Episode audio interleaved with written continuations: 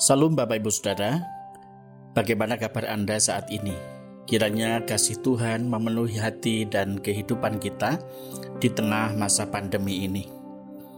Hari ini saya merenungkan firman Tuhan dari Yakobus pasal 2 ayat yang ke-26, kemudian Roma pasal 5 ayat yang pertama.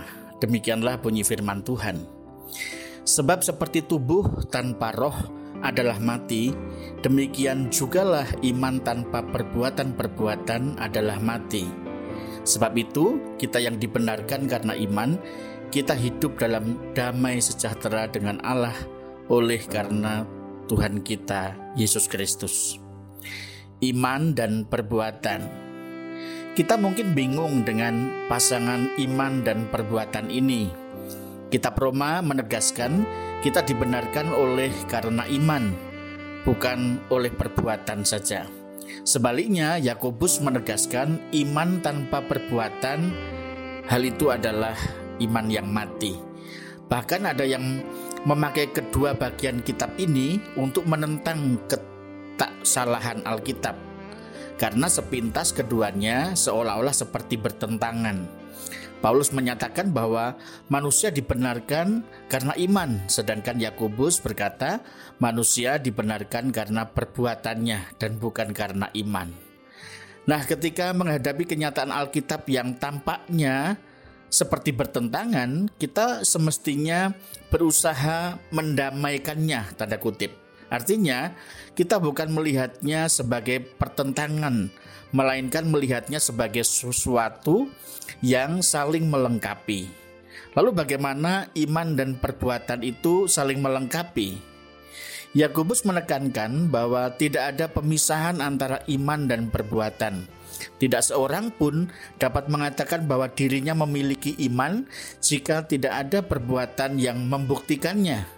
Iman yang sesungguhnya harus diungkapkan dalam perbuatan.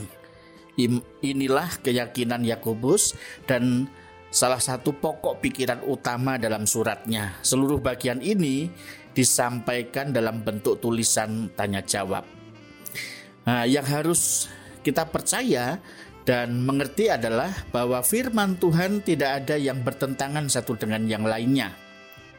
Karena Alkitab adalah sebuah keselarasan yang sempurna dan sudah teruji. Yang kita butuhkan adalah pemahaman yang baik dan utuh untuk bisa melihat bahwa sebetulnya Yakobus tidak menentang Paulus, tetapi sebaliknya justru mendukung Paulus. Iman itu seperti seorang ibu hamil, pasti akan mengubah pola hidupnya, gaya hidupnya sebelum ia hamil, pola makan, gaya hidup, olahraga, dan lain-lain. Bila tidak dirawat dan dijaga dengan baik, dengan pola yang baru, maka benih bisa gugur di tengah jalan dan kita tidak akan ikut menyaksikan penggenapan janji Allah. Sebaliknya, iman menggugah kita untuk hidup seakan-akan janji itu sudah berada dalam genggaman tangan. Karenanya, kita hidup sungguh-sungguh Iman itu kita buktikan lewat perbuatan-perbuatan kita. Perbuatan kita adalah bukti iman. Pengakuan saja tanpa tindakan nyata menjadikan pengakuan itu sebagai isapan jempol belaka. Bertindak tanpa pengakuan menjadikan pelakunya sebagai orang yang malang. Sebagai orang yang telah dipanggil dan dipilih, tanggung jawab kita adalah mengembangkan iman percaya yang Tuhan sudah berikan Iman percaya kita harus sepadan dengan panggilan itu. Iman tanpa perbuatan adalah mati. Orang percaya dibenarkan bukan hanya karena iman saja, tapi juga harus disertai dengan perbuatan yang dihasilkan oleh iman yang hidup. Jadi, iman harus dilengkapi dengan perbuatan, dan perbuatan menjadi bukti iman.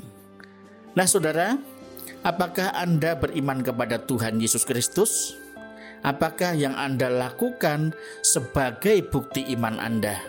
Bagaimana perbuatan Anda berdampak pada iman orang lain? Selamat berefleksi. Tuhan Yesus memberkati.